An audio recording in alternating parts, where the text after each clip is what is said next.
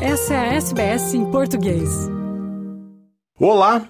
Ano passado ele já esteve aqui como uma das atrações do Mar de Gras de Sydney, que é uma das maiores festas da comunidade LGBTQIA+, do planeta. E esse ano ele repete a dose e está conosco novamente aqui nos estúdios da SBS em Sydney para conversar com a gente. Me refiro ao arte educador paulista Guilherme Terreri, o criador da drag queen Rita Von Hunt, que é uma das sensações da internet brasileira. Ano passado, na apresentação, falei que a Rita é uma drag queen que une o glamour das estrelas de Hollywood com aquele tom de fofoca zombeteira daquela sua tia do interior. Com mais de um milhão de seguidores no canal do YouTube, o Tempero Drag, e também mais de um milhão no Instagram, a Rita Von Hunt trata de grandes questões do nosso tempo, traz obras da ciência política e conversa com o grande público sobre como o tema ali tratado nos afeta na vida cotidiana. O Guilherme é ator formado em artes cênicas na Unirio e em letras na USP, o que lhe qualifica para os dotes artísticos e intelectuais da Rita Von Hunt. Ele veio para o Mar de Gras como uma das atrações do Fruits from Brazil, associação de acolhimento da comunidade brasileira LGBTQIA+, na Austrália e patrocinado por uma agência de intercâmbio. A Fruits from Brazil, que completa 10 anos de existência esse ano, de grandes serviços prestados à comunidade não heterossexual brasileira por aqui e que tem uma ala no desfile do Mar de Gras. A Rita Von Hunt será grande atração da Mostra de Filmes de Curta-Metragem Brasileiros em Sydney, um evento que ocorre na esteira do Mar de Gras, na terça-feira, 5 de março, a partir das 6 horas da tarde, no Event Cinema da George Street. Guilherme, muito obrigado por você estar aqui. Espero que a Austrália ele esteja tratando bem E, bom, você passou algumas semanas aqui na Austrália no ano passado e eu queria saber quais foram as suas impressões gerais sobre o país ou sobre Sydney. Imagino que tenha ficado mais em Sydney, né? É, eu, eu fiquei mais em Sydney. A Carol, que é a, a minha. A Rochelle. A Rochelle, minha fiel escudeira, ela foi para Brisbane e então ela conheceu algum, algum um pouquinho mais, talvez esse ano ela vá para Adelaide também. Eu vou ficar para cá, talvez eu passe em Melbourne para ver uns outros amigos que moram lá. Mas quero começar é, agradecendo muito uh, você, Fernando, por receber aqui, pela oportunidade da gente fazer essa conversa outra vez, fazer meus cumprimentos a todo mundo que nos escuta na SBS, que vai acompanhar essa conversa talvez depois, né, no formato de podcast. Então, estou muito contente de estar aqui. E também por vídeo. Isso aqui é, vai, é um vai online nas nossas redes sociais. Me conta quais são os seus planos por aqui esse ano, quais eventos você vai participar? Tá, esse ano a gente tem uma, uma agenda mais extensa, né, é mais longa, também temporalmente, eu fico aqui até o início de abril, então cheguei aqui meados de fevereiro. A gente vai participar do desfile do Mardi Gras. No sábado agora? É isso. Depois disso, na terça-feira, a gente faz o festival de cinema, o Brazilian uh, Short Film Screening, que é a exibição de, de curtas brasileiros. A gente faz um debate com o público né, não brasileiro e brasileiro sobre essas questões que estão latentes no nosso cinema. Eu, eu já fui a, a alguns filmes da mostra, tenho participado, né, das, das, em especial das rodas de conversa sobre cinema e cultura vou fazer duas reuniões como se fossem aulas abertas, né? Uma para o público brasileiro e uma em parceria com a esquerda marxista aqui de Sydney. Então a agenda é mais extensa esse ano. Então vai, ter bastante Guilherme aqui na Austrália e bastante vai. Rita Von Hunt. Me fala especificamente sobre a mostra. Tem algum filme? Você pode citar o nome dos filmes? Quais são os temas específicos abordados? Óbvio, óbvio tudo dentro do, do, do, do universo LGBTQIA+. Sim, né? sim. É, o, esse ano a gente traz é, seis novos curtas. Ano passado foi em torno desse número também. Quem, quem faz a, a curadoria dessa, dessa seleção é a Carol Vilares, né? É, que ela, ela trabalha, tem um background com audiovisual, trabalhou muito tempo nessa, nessa área. Os critérios de seleção são que esses filmes eles possam de alguma forma refletir a maior extensão territorial possível do Brasil, a maior diversidade possível no que diz respeito à etnia, né, raça e classe. E, e, como gênero vai aparecer nessas questões, gênero e sexualidade vai aparecer nessas, nesses recortes. Eu acho que esse ano uh, tem um curta em especial que a gente está muito ansioso para ver como o público vai receber, que é um curta chamado Casa de Bonecas. Agora eu não tô me lembrando da, da de quem dirige o filme. Casa de Boneca é uma produção maranhense e dirigida por George Pedrosa. É, mas ele é um curta recente brasileiro e ele tem, ele une aspectos de um terror com um, um certo mistério, assim. E é, e é também um filme que está bastante aberto à interpretação, né? Quase todo curta-metragem ele precisa da colaboração de quem assiste, porque o tempo para contar a história é muito curto. Então é, é um pouco como a poesia, né? É, quantas interpretações cabem em um poema? Muitas, né? O poema é, é um estágio de condensação da linguagem. E o curta-metragem ele faz a mesma coisa com a forma narrativa no cinema. Ele condensa o máximo possível no mínimo de tempo possível. Casa de Bonecas, ele, ele flerta com aspectos de um terror psicológico, mas também de um terror visual. É essa é a terceira edição do, dos curtas brasileiros e eu acho que a gente nunca foi para esse lado. Então a gente está muito curioso para entender é, como o público vai receber mesmo porque visualmente ele é bastante forte, esse filme, e, e, queremos saber como isso desdobra nos debates que a gente tem depois sobre sociedade e política no Brasil. Para as pessoas entenderem exatamente como funciona, são seis curtas isso. e na sequência tem um debate com a Rita. E isso é um, é um open mic, né? A gente tem esse, esse microfone aberto, a gente sempre tenta escutar alguém de fora do Brasil e alguém do Brasil, né? Vindo do Brasil e contrastar esses pontos de vista, assim. Esse bate-papo, ele dura 40 minutos. Então, normalmente a gente consegue cobrir quase todos os filmes a partir de impressões que as pessoas trazem consigo, né? Ano passado o debate foi, foi muito bom, assim, é fora do comum de bom e a gente conseguiu tocar sobre muitas questões acerca de família, né? Acolhimento e evicção, né? Essas pessoas que são evicted da, das famílias, né? Abandonadas, expulsas. O público australiano recebeu muito bem. O público brasileiro uh, expôs muita coisa, foi, foi super emocionante, a gente, a gente se emocionou durante o debate. E pós-debate a gente ainda tem um coquetel de duas horas, que é esse momento da, da, da descontração, das fotos, de, de se abraçar, né? A gente que é brasileiro gosta muito. eu estava lá, eu lembro que foi catártico, assim, foi. depois dos depoimentos, as pessoas riam muito, choravam muito Sim. com os depoimentos assim, somados ao fi aos filmes. Assim, é. foi, foi, foi muito impressionante. E acho também, Fernando, que tem alguma coisa sobre ter, ter acesso outra vez em sala de cinema a uma produção cultural do seu país. Né? É, isso por si só. Bom, eu, eu tenho participado da mostra oficial, né, o, Queer, o Queer Screening, e a gente teve um filme, talvez eu esteja enganado sobre o número, mas eu acho que era apenas um filme brasileiro. Um longa-metragem, aqui em inglês traduzido como Power Alley. E no Brasil, ele, o título original dele é Levante. O Louro Bardot. Exato. Você falou com ele? Conversamos, conversamos. Que legal. Duas vezes aqui. Que legal. E eu fui com o Louro assistir, depois a gente fez um mesmo formato, um bate-papo com, com o público. E tem alguma coisa de muito potente quando a trilha sonora é, é, dialoga com a sua história, sabe? Quando a paisagem mostrada, os lugares por onde a câmera passa, os corpos a, a, que estão representados ali, eles te trazem essa sensação de que você não é não está tão distante assim desse lugar que você chamava de casa. Eu já vi muito aqui dentro desse assunto, que é uma coisa que acontece com frequência, ou que quem está assistindo a gente pode confirmar.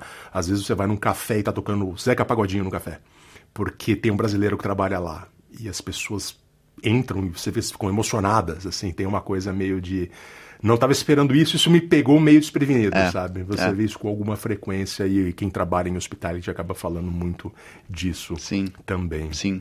Guilherme, o Mar de Grécia esse ano está no momento polêmico, Sim. uma grande polêmica que nós temos aqui, uh, porque houve semanas antes, duas semanas antes do desfile agora, houve o assassinato de um casal. Hum que é o, ele apresentador do ex-apresentador do canal 10, que é o Baird, Jason Baird, o nome dele, e o namorado dele, Luck Davis, que era comissário de bordo, e foi assassinado por um policial que teve um relacionamento breve com o Baird.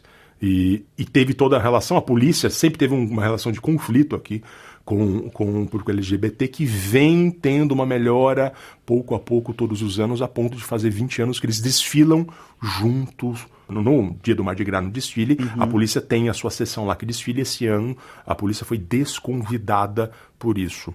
Há essa polêmica se foi excessivo, se não foi excessivo. As pessoas da organização do Mardi Gras dizem que esse, na verdade, é, é, é, é só um dos fatores de muitos outros fatores. Eles reclamam da condução, de como o crime foi investigado. Então tem todos uma questão de histórica. Lembrando que o primeiro Mardi Gras aqui na Austrália teve, foi em 78, se não me uhum. engano, Uh, uma repressão. É, uma repressão policial Sim. em relação àquilo. Isso, felizmente, mudou depois de muito tempo e muito trabalho das duas partes. Fiquei sabendo, né, porque eu acho que a, a, dentro da comunidade isso reverberou bastante, assim, as, as, as, meninas que são nossas hosts, a Nina e a Carol, uh, nos contaram sobre, a gente foi ler a respeito, né, porque é, é algo chocante, assim, né. Exatamente isso, às vésperas do Mar de Gras. Então uhum. rola muita comoção dentro da comunidade. Existe essa relação tensa historicamente entre polícia e as comunidades LGBT. Especificamente no Brasil, Sim. você enxerga uma aproximação? Qual o status de momento disso? Aqui na Austrália houve uma aproximação por décadas. Sim. No Brasil, como você enxerga o momento disso? É, é uma boa pergunta, Fernando. Eu acho que a gente pode olhar para ela é, historicamente e tentar alargar a nossa lente de análise para qual é a relação é, dos poderes repressivos do Estado com grupos minoritários, né? Quando Bom, quem está nos ouvindo, né, talvez não me conheça, eu sou um arte educador, como o Fernando me apresentou, eu, eu dou aula de estudos culturais é, no Brasil. E tenho esse canal no YouTube que faço a divulgação uh, científica, etc. Quando a gente fala em sala de aula sobre o, poder da ideologia, quando a gente fala sobre o aparato repressivo do Estado, esses, esses meios de força através dos quais a coerção acontece, né? Então a gente está falando é, da execução das penas, a gente está falando do policiamento, a gente está falando da repressão. Esses poderes eles estão sempre organizados é, a partir de interesses materiais. Então é, não pode haver dúvida com relação a isso, né? É, como, por exemplo, nos Estados Unidos, como nasce a polícia estadunidense? A polícia estadunidense nasce quando a população negra é liberta no sul dos Estados Unidos. Então, a, a polícia estadunidense ela tem uma relação íntima é, de repressão à negritude. Né? Passados quase dois séculos, passados dois séculos e alguma coisa, desde a sua criação, George Floyd é assassinado de uma forma brutal é, por um policial que não está exatamente tentando contê-lo, mas está tentando, naquele ato de ajoelhar sobre o seu pescoço, é, assegurar alguma posição de dominância sobre aquele corpo dominado. Então, isso precisa ficar muito nítido para quem nos acompanha, assim, para quem está pensando a questão conosco é, os poderes repressivos do Estado, eles reprimem aquilo que coloca o Estado em uma posição de fragilidade ou vulnerabilidade. Então, Estados Unidos, plantation, economias é, exportadoras do Sul, latifúndio, escravidão. Se a mão de obra produtiva, a principal mão de obra produtiva, é a mão de obra escravizada, e se é essa mão de obra que produz é, um volume suntuoso da riqueza, e se é essa mão de obra que, ao ser liberta, não terá política de inserção social, não vai ter terreno, não vai ter escola, não vai ter casa, não vai ter política, é, infraestrutura habitacional, política de infraestrutura habitacional, essa população vai, vai passar da condição de subalterna para a condição de marginal. E, e a marginalidade ela desemboca o crime. Né? Então a gente precisa ter isso sempre em mente. Agora, por que será que grupos LGBTQIAPN+, apresentam alguma forma de ameaça para o Estado? É, a gente também não precisa de muita re, é, reflexão para chegar à resposta de que corpos LGBT, eu vou falar LGBT para não ficar repetindo a sigla uhum. toda vez. É, os corpos LGBT, eles colocam sempre uma questão social, que é a questão sobre a organização da família. Uh, no capitalismo, a organização da família é a transferência de bens, a herança, o, o casamento, o sobrenome, né? Quem fica com essa fazenda? Quem herda a padaria? Quem fica com o restaurante? Né? Quem fica na divisão de bens com os apartamentos? E aí a gente, a, esse núcleo familiar burguês, né? Que ele, que ele começa a ser organizado no século XIX, né? Papai, mamãe, a família nuclear, ela é uma coisa muito recente na história da humanidade. Para fora disso, família era um conceito completamente diferente, que se confundia com o conceito de, de grupo, né? Uh, e isso a gente está falando só de Europa, né? É, o que será que significava família para povos originários da Austrália? Né? Completamente diferente, é exatamente isso que você está falando. Povos originários do Brasil, né? Povos em diáspora africana que foram escravizados.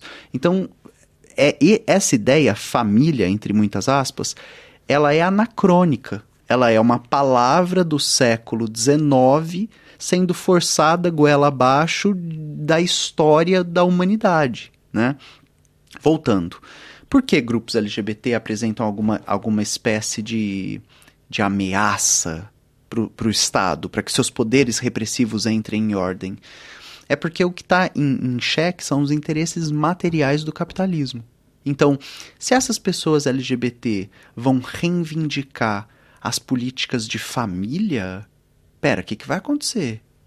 O que, que vai acontecer com a licença maternidade para um casal lésbico? O que, que vai acontecer com a licença é, é, paternidade para um casal gay?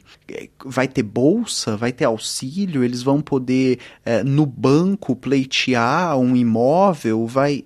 E, e, todas essas questões elas estão uh, centradas sobre os debates do que é a família e de o que pode ser reconhecido como família. Qual, qual é o desejo do Estado em reconhecer um grupo como família? E, e como esse grupo pode ou não ter acesso aos direitos democráticos, se reivindicando ou não como família. Né? A, a, a questão que a gente tem aqui é: pessoas LGBT costumam organizar seus afetos de forma monogâmica, então o direito vai ter uma grande questão pela frente. Porque o que, que eu faço com esse casal de quatro pessoas? De três? De seis? Quem tem a guarda da criança? Então, de novo, é um novo modo de vida, novo entre muitas aspas, a gente sempre esteve aqui, uma posição que se pleiteia como única e universal. É assim, sempre foi assim, sempre será assim. E aí tem um grupo falando: ih, não é que não é? não é que não é bem assim? Então é por isso que povos indígenas vão ser massacrados. Porque eles colocam em xeque a, a quem tem direito à terra.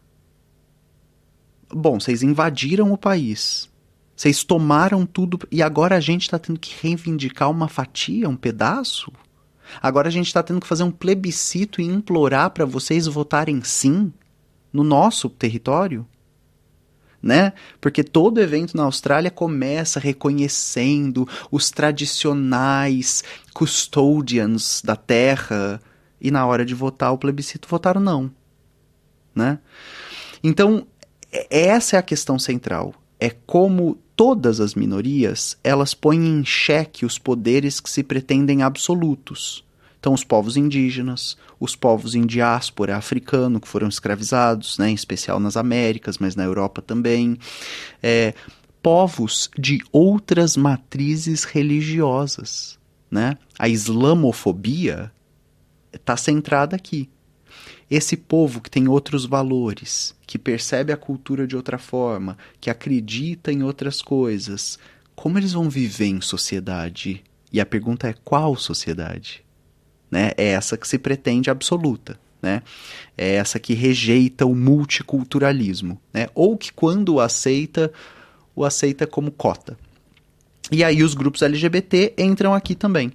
Né? Historicamente, a, a, a repressão sobre os nossos corpos é para que não haja outra possibilidade de organização do que é reconhecido como família e do que é reconhecido como amor e do que é reconhecido como herança, direito, etc, etc, etc. Guilherme, você tocou num ponto importante que eu queria é, falar aqui, uhum. queria te perguntar, na verdade. Existe no Brasil movimentos ultraconservadores que são muito frontais a questões uh, LGBT. Uh, uh, inclusive com atuação política até cada vez maior, com o parlamento, etc. Né?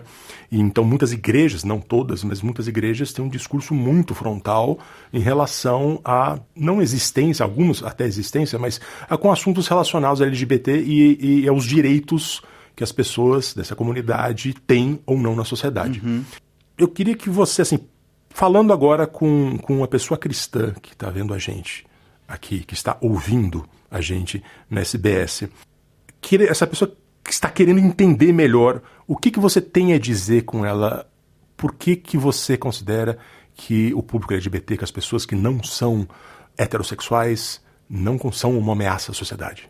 Tá. Eu, eu acho que a, a primeira coisa é que a gente pense que é uma ameaça à sociedade a uma sociedade de morte, né? É, é uma ameaça a um tipo de sociedade da hipocrisia. É, é uma ameaça a um tipo de sociedade é, que veta direitos às minorias. Então é uma ameaça. Só que também era uma ameaça tudo que a gente conhece. Por exemplo, o movimento de sufrágio feminino. Direito de voto, direito de ir e vir, direito de trabalho. De... Era uma ameaça à sociedade. Também era uma ameaça à sociedade o movimento por direitos civis de pessoas negras. Então, é, é, tudo que se coloca como ameaça, é sempre bom que a gente se pergunte: quem chamou de ameaça? E ameaça quem? E por que que ameaça? Senão a gente é, costuma jogar o jogo do inimigo, né? Ok, né? As reformas protestantes eram uma ameaça para o Estado porque o Estado dependia da dominação religiosa é, e que a, a Bíblia não fosse traduzida e que as missas fossem em latim e que o povo precisasse passar pelo padre para chegar até Deus. O que o Lutero está colocando, o que o Calvino está colocando, é uma ameaça à sociedade. Então, primeiro ponto, nós LGBT somos uma ameaça. Só que o nome dessa ameaça é progressismo, né? O nome dessa ameaça é, é, é, é democracia, né? Ok. Então, a partir desse ponto, a gente precisa pensar o próximo ponto que é assim. Eu sou uma pessoa cristã, e aí esse termo, pessoa cristã, ele significa muito pouco ou quase nada. Porque pessoa cristã que vai para as cruzadas e mata os árabes, ou pessoa cristã que abre lar de acolhimento para refugiado, né? Pessoa cristã não significa nada. A, a gente vai precisar entender é que tipo de cristianismo é esse. É o cristianismo que quer que a mulher adúltera seja apedrejada? Ou é o cristianismo que vai defender que atire a primeira pedra aquele que nunca errou? É o cristianismo que fala é, trabalha que você fica rico. Ou é o cristianismo que fala é mais fácil um camelo passar no buraco de uma agulha do que um rico entrar no céu? Então, esse termo cristianismo, como todos os termos, está em disputa interna. Né? Uh, existem cristãos reacionários, existem cristãos conservadores, existem cristãos democratas, existem cristãos progressistas, existem cristãos comunistas. Né? É, uma das maiores intelectuais da tradição de, de pensamento de esquerda, a Rosa Luxemburgo, ela tem um texto que é sobre o cristianismo primitivo ou o comunismo primitivo. E aí ela vai trabalhar essa questão de como aqueles que estiveram próximos a Cristo ou descendiam diretamente daqueles que estiveram com Cristo não acreditavam em propriedade como o capitalismo prescreve, né? É, no reino dos céus todos seremos irmãos. E o nosso objetivo é erguer o reino dos céus na terra. E se somos todos irmãos, por que, que eu como e você passa fome? Então, é, a tradição cristã ela está muito mais alinhada à contestação dos poderes vigentes. Cristo não espancou os comerciantes no templo, não destruiu suas barracas, aqueles que usavam a fé como vendilhões. Então a tradição cristã ligada a Cristo, ela está muito mais próxima com a defesa das minorias e dos direitos e da contestação dos poderes. Quem queria assassinar Jesus Cristo era o Estado. Eram os príncipes, os escribas e os soldados. Então, é, essa ideia de um Estado cristão é incongruente, historicamente falando. Então, o que, que eu tentaria conversar com essas pessoas que se defendem cristãs e estão vendo uma questão com a sexualidade do. Eu ia falar, é ame o próximo como a você mesmo. E entenda que quem estuda a, a, os textos, né, os, os teólogos, existe uma vertente da teologia chamada teologia queer. É, lá no canal a gente tem um vídeo, agora ele já é quase antigo, uh, chamado É Pecado Ser LGBT? E nesse vídeo eu vou recorrer a uma longa tradição de estudos. Né? Eu volto até o século XIX, até o 1800, para ir colocando pessoas que contestaram essa ideia de que Deus odeia e aí o objeto do ódio, né?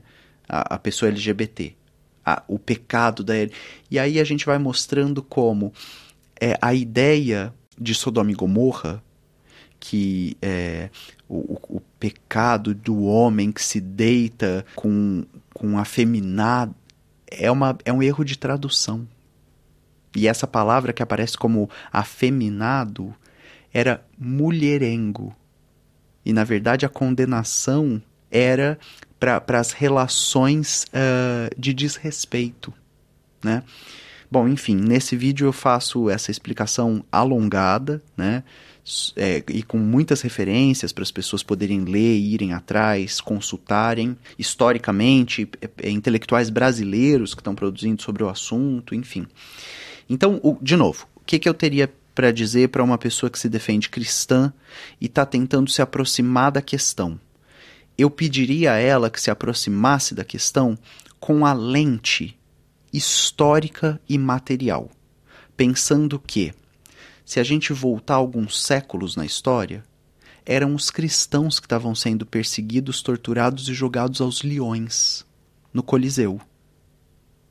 Se a gente voltar alguns séculos, eram os cristãos que pre precisavam defender a sua fé em segredo agora esse grupo está praticando essas mesmas violências com outras minorias. Então, pratique a sua sexualidade em segredo e seja jogado aos leões se se assumir. Né?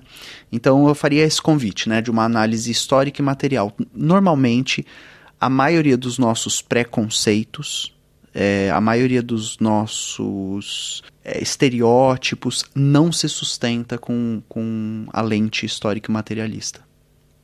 Um novo, um outro assunto importante a gente tratar aqui, que eu acho que é um novo universo. Muitas pessoas nas últimas décadas, se você não concorda, você me fala, mas uhum. eu acho que a questão da homossexualidade tem sido mais aceita hoje do que era nos anos 80, 90 pessoas que não lidavam com aquilo, hoje muita gente você vai ver até que pensa assim, olha, não compactuo, entre aspas, porém, meu colega, meu vizinho, uh, meu primo é homossexual e a questão da homossexualidade já faz parte da paisagem. Uhum. Agora tem as pessoas trans, quer dizer, sempre houve as pessoas uhum. trans, só que agora os direitos das pessoas trans estão sendo reivindicados com mais força hoje em dia do que era há algum tempo. que você pode dizer para pessoas? Por que, que a questão do, das pessoas trans incomoda tanto? Por que, que é tão difícil esse novo passo para as pessoas uh, uh, aceitarem? Maravilha. Ó, eu, eu fico pensando assim, esse essa repressão a pessoas LGBT, historicamente, ela, você pode analisá-la a cada década com uma lente. Então, por exemplo, nos Estados Unidos, a gente tem um, um episódio da história estadunidense chamado The Lavender Scare, né? O medo lavanda. Porque nos anos 30, a gente tinha tido um movimento político de repressão nos Estados Unidos chamado The Red Scare, né? o medo vermelho, que era basicamente demitir, é, alijar, isolar, colocar em listas é, obscuras, colocar em listas de proibição, listas de restrição os comunistas. Todo mundo que tivesse associação com pensamento de esquerda, etc, etc, né? O conceito de comunismo, no caso, era bem... Oh, ah, ah, amplo. Amplo. Né?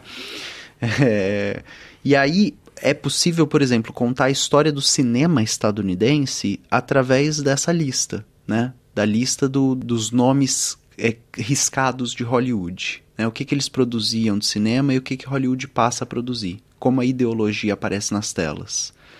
E aí eu estou dizendo isso porque logo em seguida, quando a gente está nos anos 60, 70, a gente vai ter o Lavender Scare, que foi uma reprodução é, dessa abafamento, isolamento, punição, agora não dos comunistas, mas das pessoas LGBT que estavam trabalhando para o Estado, que estavam trabalhando com o setor audiovisual em Hollywood, tarará, tarará, tarará. E, e isso vai ter uma, uma série de repercussões. Né? inclusive sobre o imaginário de cultura né? É, do, em Hollywood, durante muito tempo vigorou uma, um código de conduta né, dos produtores e cineastas que, que certas coisas não poderiam ser mostradas ao público do cinema, a não ser que elas fossem exemplarmente punidas em tela. Então, por exemplo, todos os personagens LGBT que aparecem no cinema até os anos 80, ou eles morrem ou eles são presos. Ou eles enlouquecem. É, ou eles são os vilões das, das histórias. Como será que o público que está sendo treinado subjetivamente pelo cinema hollywoodiano vai olhar para uma pessoa LGBT na rua? como um doente mental, como um perverso, como um criminoso, como alguém perigoso, porque você está sendo treinado a ver dessa forma. Ok. Uh, nos anos 80, é, passam a nos odiar por causa do HIV e da AIDS. Passam a nos odiar porque nós temos um câncer gay. Essas palavras eram amplamente usadas no Brasil, nos Estados Unidos, é, passam a nos, nos odiar porque Deus mandou uma peste para nos extinguir. E aí isso vai se estender, os anos 90 quase todos, e a gente começa a, a ter uma, uma sutil mudança do paradigma a partir dos anos 2000. Então, a partir dos anos 2000, a gente tem uma organização de pessoas LGBT conseguindo tímidos progressos no que diz respeito a direito civil. Né? Para quem nos acompanha aqui da Austrália, pessoas LGBT no Brasil não eu vou dizer não podiam, mas sob o risco de ser ainda não podem, doar sangue. A doação de sangue dessas pessoas estava vetada para o Estado. Estou dando um exemplo, né? A gente pode entrar em uma série de outros. Mas retornando à questão, esse ódio que nos é dirigido eu peço sempre que as pessoas pensem sobre ele numa lente histórica e material. Por que será que hoje pessoas trans estão tão sob a mira dos discursos conservadores e reacionários? Eu vou tentar dar duas respostas para isso. A primeira, ideológica, a segunda, material. É, lembrando que elas vão estar unidas, né? A ideológica seria dizer o seguinte: Enquanto civilização, nós estamos passando por um desfacelamento de tudo, né? Crise climática, crise do capitalismo, migrações. É, a gente nunca esteve tão próximo de uma guerra nuclear desde do, do conflito dos mísseis, né? Cuba, Estados Unidos. É, a gente está vendo uh, uma guerra na, em território europeu, o que é uma grande novidade para gente. É, desde do, da Segunda Guerra Mundial a gente é, mais ou menos desconhecia isso. É, é uma, uma guerra que se estende, né? Estou falando da Ucrânia. A gente está vendo um massacre sobre o povo palestino. A gente está vendo é, guerras no Congo, em uma série de países africanos, uh, golpes militares lá. E, e, e nesses momentos é, de esfacelamento daquilo que a gente conhecia, é, oceanos que sobem a temperatura em 2 graus, é, tempestade, seca, rios que desaparecem, animais que estão ameaçados. Nesses momentos de esfacelamento de tudo, os discursos conservadores eles encontram terreno fértil. Porque se tudo está caindo, eu te ofereço Deus, pátria e família, que são as três palavras do, do, do fascismo. Se tudo está chacoalhando, eu te ofereço aquilo que nunca chacoalha, Deus. E aí nunca chacoalha para quem, né? Porque os deuses dos povos indígenas foram destruídos. Porque os deuses dos gregos foram destruídos, os deuses dos romanos, dos egípcios, dos Então eu te ofereço esse Deus, que também poderia ser um ditador. Eu te ofereço essa família, que também poderia ser um ditador.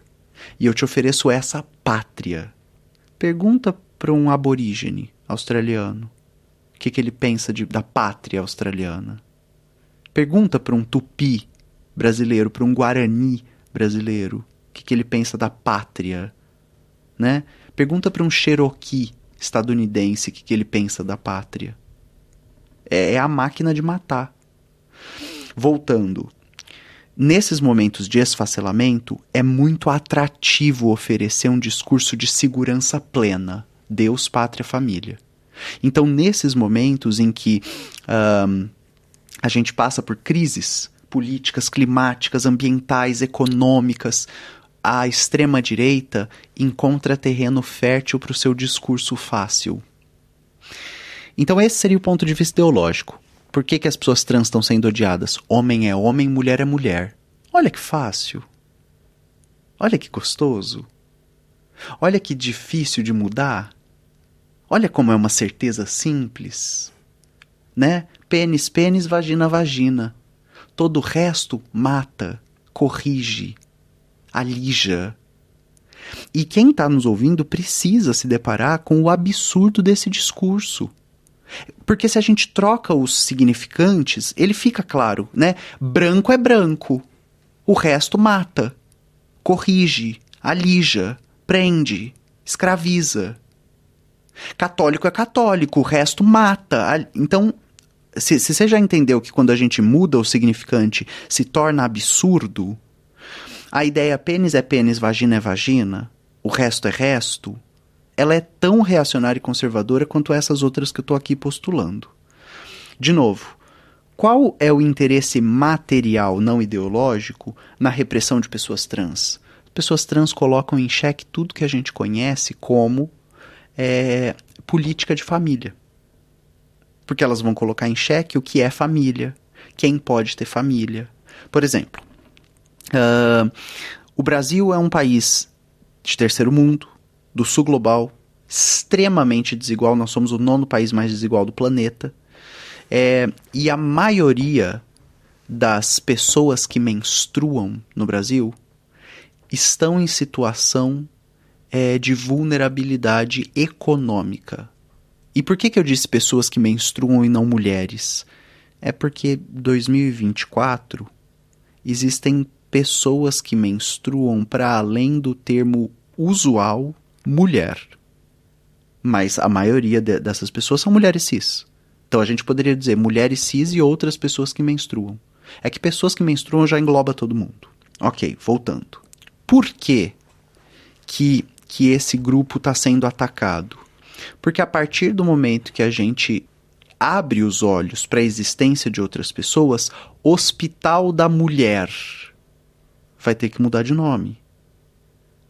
E Hospital do Homem vai ter que mudar de nome. Alistamento militar obrigatório para homem.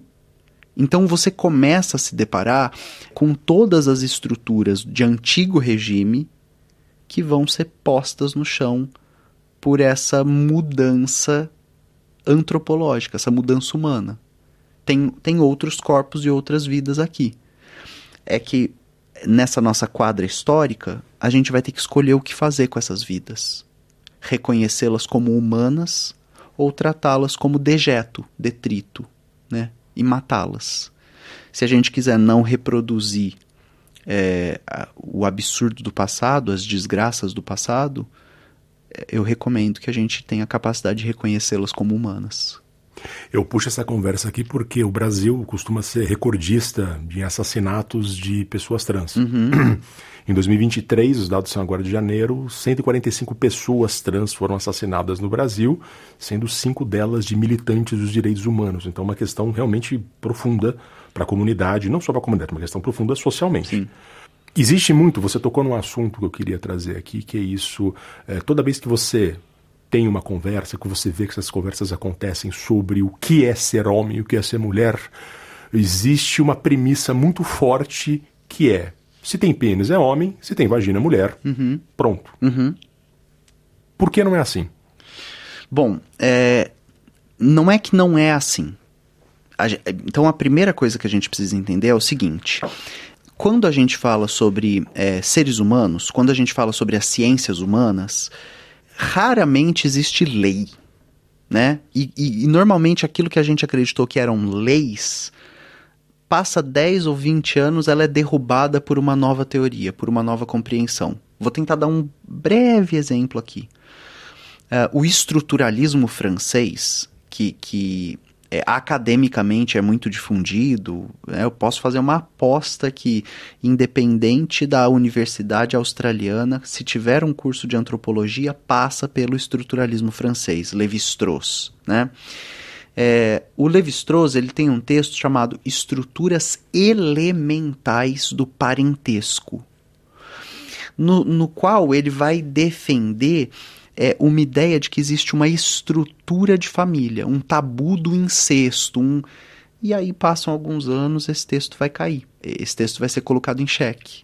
É, outras perspectivas, outros povos, né? outras etnografias, que é documentar como vive um, um grupo, vão colocar a, aquilo que era uma lei em questão. Beleza. Quando a gente está tentando pensar essa nossa questão aqui, pênis é homem, vagina é mulher. Isso é verdade ou é mentira? Essa não é a pergunta. A pergunta é quando e para quem? Sempre! Aí virou mentira. E aí eu vou recomendar para que porque como, como eu estou contando, falando em português, quem nos acompanha acompanha em português, a gente fala português devido a um processo colonial que foi empreendido pela coroa portuguesa, por Portugal. Existe uma historiadora portuguesa chamada Isabel, agora não me lembro o sobrenome dela, que tem um texto, é um texto canônico chamado Ser Travesti em Portugal do século XVI.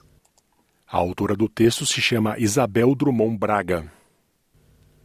Ou seja, no ano de 1500 e já existiam travestis em Portugal. É claro, travesti é uma identidade. Para que exista uma identidade, ela precisa ser reconhecida. Ali não havia o processo de reconhecimento. Então as travestis eram chamadas de homens cometendo o pecado de.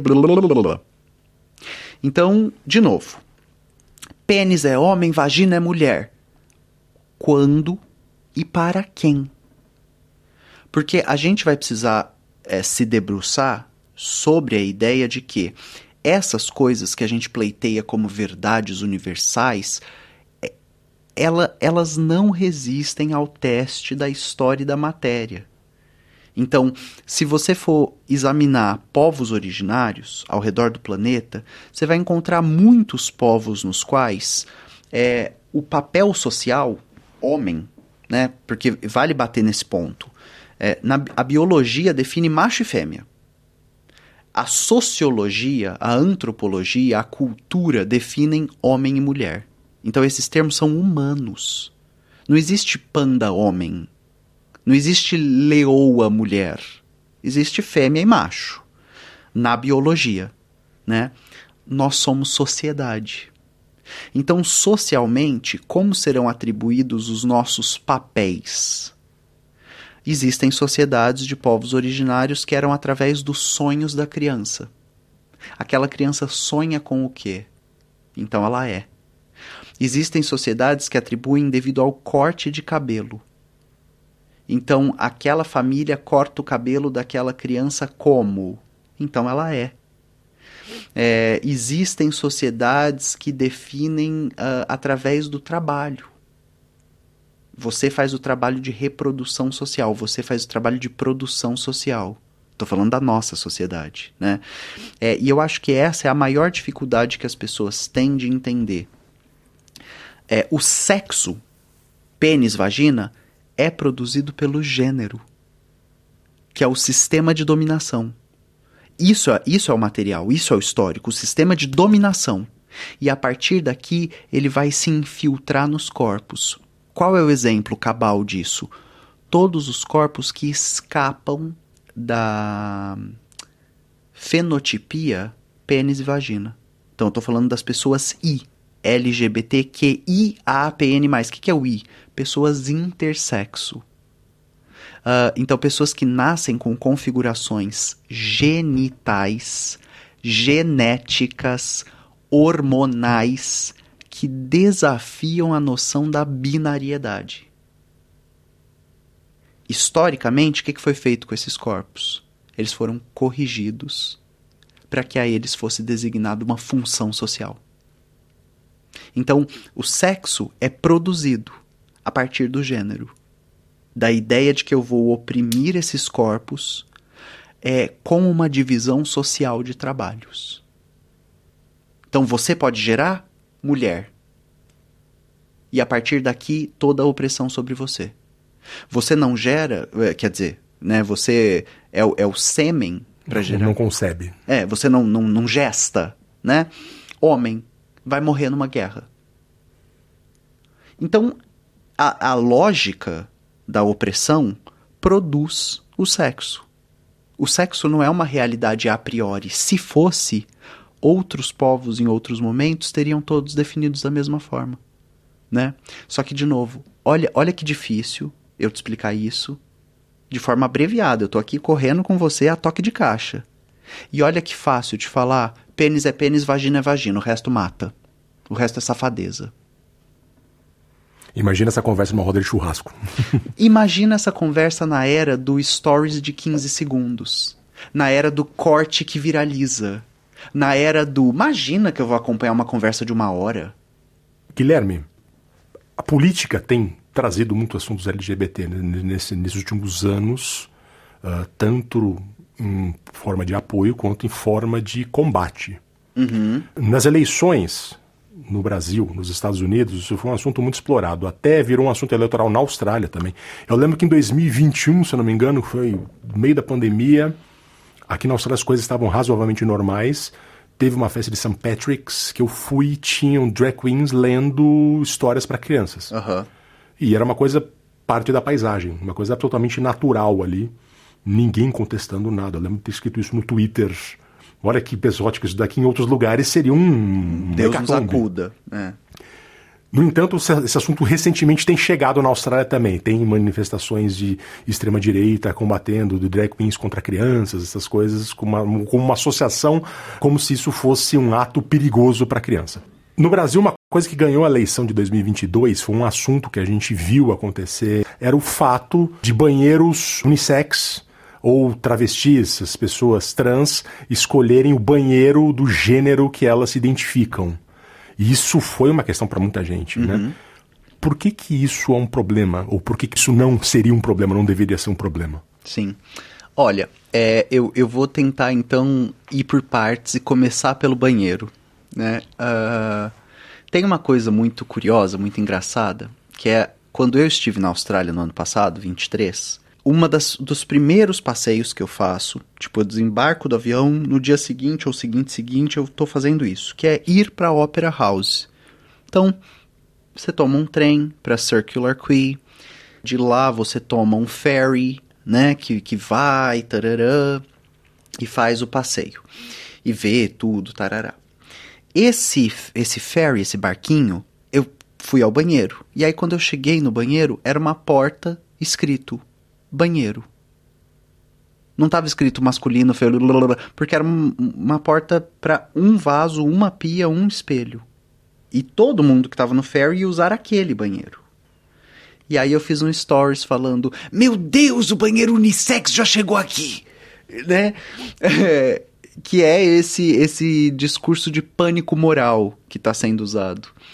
E aí, isso foi a primeira coisa. Depois eu acho que eu fui a um restaurante que tinha um, algumas portas para banheiros e uma pia na frente para todos. E nessas portas nada estava escrito. E aí eu falei, céus, olha que absurdo! E aí eu fui a um McDonald's e foi a mesma. E aí depois eu acho que eu fiz assim uns 15 stories de lugares na Austrália, de banheiros que estavam dessa forma. O, o ápice foi em 2023, a gente além do Mardi Gras, estava sediando em Sydney o World Pride, né? Que acontece de dois em dois anos. E esse World Pride, ele teve uma semana de simpósios e mesas, né, de conferências sobre direitos humanos. Eu, é, foi uma semana inteira, eu participei da semana toda com a Ina, que é uma grande amiga daqui. E aí foi naquele centro de convenções em Circular Quay que tem uma fonte espiralada na porta, sabe qual é? E aí, nesse centro de convenções, o, o centro estava ocupado. Então, sei lá, 11 andares, sei lá quantos, 5. E aí, todos os banheiros tinham na sua porta uma placa: vaso, vaso e mictório, vaso mictório e fraudário, vaso e fraudário. E aí eu falei: tá vendo o que que poderia ser? Então, esse é um horizonte onde a gente tivesse conseguido vencer a opressão, vencer a violência, vencer blá blá blá. É, por que, que a gente separa banheiro por gênero? Porque a gente separa violência por gênero. Existe um gênero é, sempre colocado como vítima, sempre colocado. E agora, também é um discurso entender por que, que interessa manter um gênero como vítima e não como sujeito mas vou me alongar se eu for por aí. Eu vou tentar voltar para. A gente não pode deixar que as pessoas usem o banheiro. Pega esse discurso, joga nos anos 50 nos Estados Unidos. Qual era o alvo? Negros. Como que vai deixar um preto usar o mesmo banheiro que eu? Esse povo sujo, esse povo doente, esse. E nos anos 50, esse é o discurso. Como assim você é preto querendo usar meu banheiro? Agora o discurso é: como assim você é trans querendo usar meu banheiro? E se as pessoas são incapazes de conceber que só trocou a minoria e o discurso se mantém o mesmo, e quem profere o discurso se mantém o mesmo, aí eu não sei mais o que fazer como professor. Porque eu estou dando dois exemplos que são a, a, a, mesma coisa acontecendo em momentos distintos da história. A vítima do discurso mudou. Né?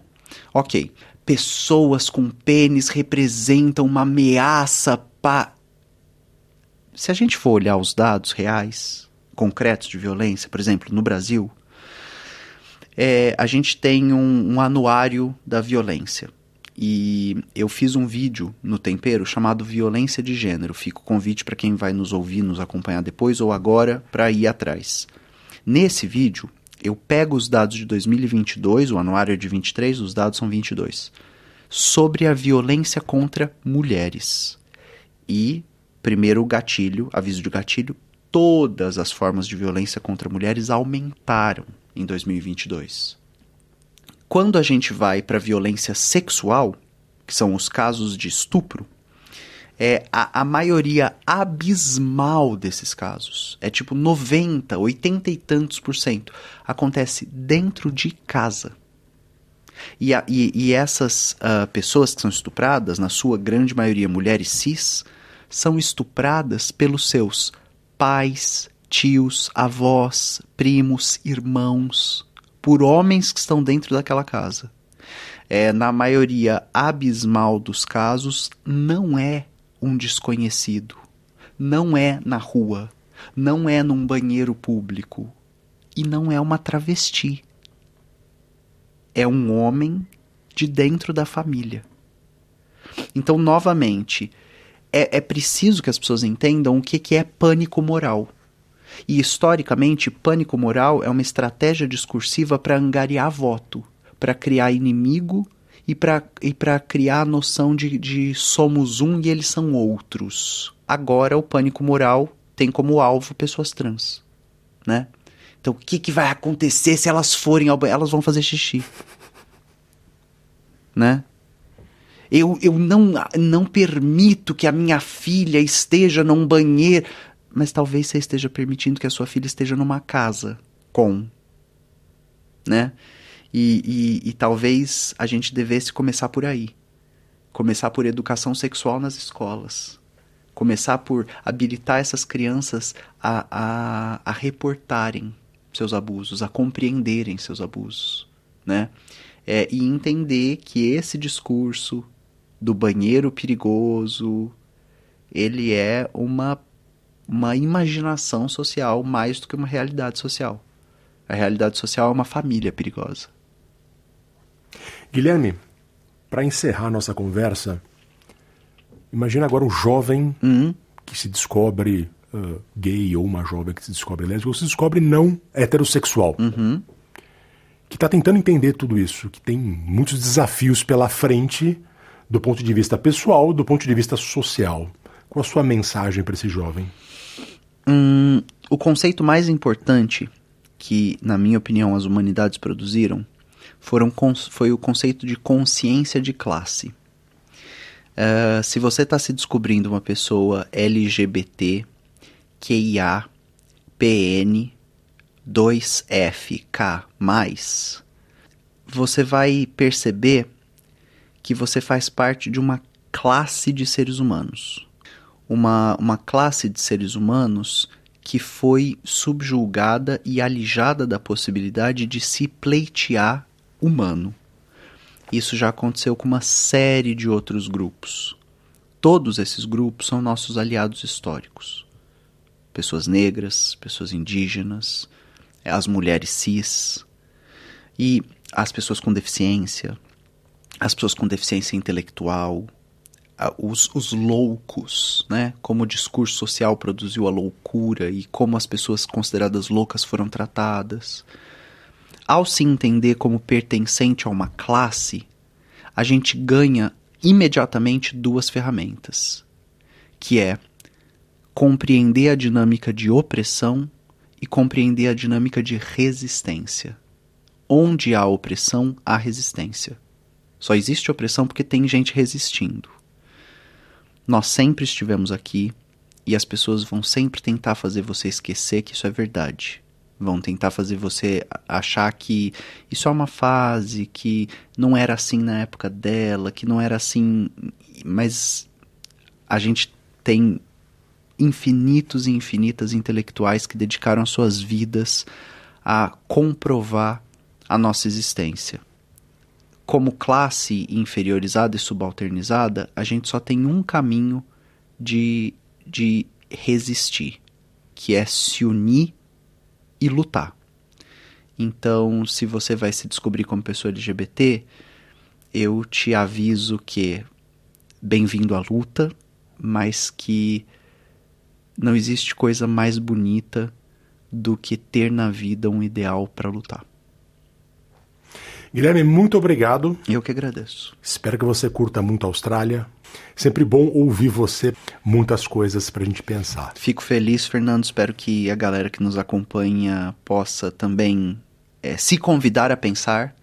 E, e, eu sempre digo isso em sala de aula, eu sempre digo isso em todos os vídeos. Não precisa acreditar em nenhuma palavra do que eu disse, mas pode ler tudo que eu recomendei aqui. Curta, compartilhe, comente. Siga a SBS em português no Facebook.